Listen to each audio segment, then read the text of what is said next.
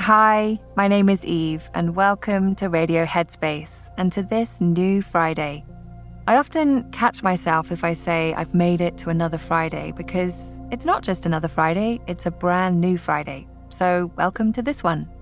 So, I was on a training course recently. It's part of my ongoing commitment as a meditation teacher to continue my training. And it was quite an intense week. We covered a lot of material, and it was the kind of training where you get to the end of the day and you feel like you cannot possibly take in another morsel of information.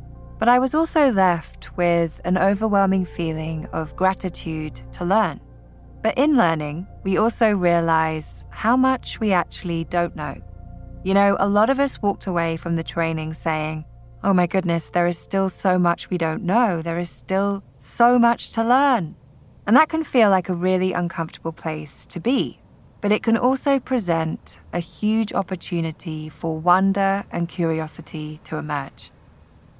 So often in life, it can feel that we need to know everything, and that if we don't, that we're somehow not as good as someone else. That little doubting mind starts to take over.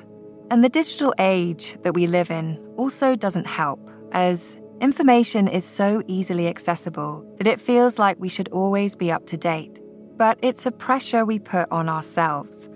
I know I have certainly experienced that feeling in a meeting when you're asked a question and you don't know the answer, but then try to answer it like you do, because if you don't, people will somehow look down on you.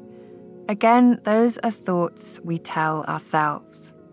And that awful feeling of not being smart enough or clever enough can carry into the rest of the day, the week, or even the month. So I was discussing this with my teacher, this idea of not knowing, and they explained that actually, the more we learn, the less we know. And at first, I was like, gosh, that seems a bit unfair.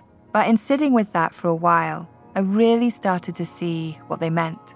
It is in learning that we see how much there is we also have to unlearn in order to be able to learn, in order to even take in the information, to be able to listen. But more than that, it opens space for curiosity and wonder. And actually, not knowing can be a really liberating place to be. It means we have an opportunity to discover new things, things we may not expect to discover as well. And the truth is, there is so much that all of us don't know, even when it feels like someone else knows more than you. They too don't know a lot of things and probably have those same feelings that you might have. In my experience, one of the best ways to nurture our curious mind is through meditation. It not only allows space for creativity and discovery, but it also broadens our awareness so that we are able to listen and most of all realize when we actually don't know something. And it's okay not to know. So the next time you're in a situation where you're asked something that you don't know the answer to, perhaps lead with, you know what, I actually don't know that, but I'm going to find out. Not only does that show a lot of humility, it can also help to avoid any awkward half answers, but it shows a willingness to learn. And like me with my training, we're never done learning in life. And as the saying goes, every day is a school day really is true. If we open space for curiosity, it's amazing what we can learn and discover. Thanks for listening today, and I'll see you back here really soon.